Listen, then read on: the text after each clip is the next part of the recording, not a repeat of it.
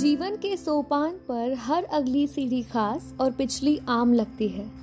हर बुरा अनुभव, अनचाह एहसास और हर अच्छी अनुभूति शानदार शाम लगती है। जो कामयाबियाँ हम कमाते हैं, वो हम में आत्मविश्वास जगाती है।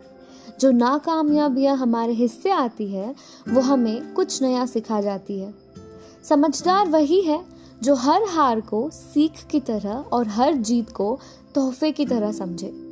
क्योंकि सफलता में जितना श्रेय श्रम का है, उससे अधिक किस्मत का है। हार का सामना करने पर किसी को निराश नहीं होना चाहिए। दिन के उजाले का महत्व समझने के लिए रात का अंधेरा ज़रूरी होता है। किसी का महत्व समझने के लिए उसका थोड़ा दूर जाना ज़रूरी होता है। क्योंकि जीत से थोड़ी दूरी बनाए रखने से उसे हासिल करने की नई राह मिलती है।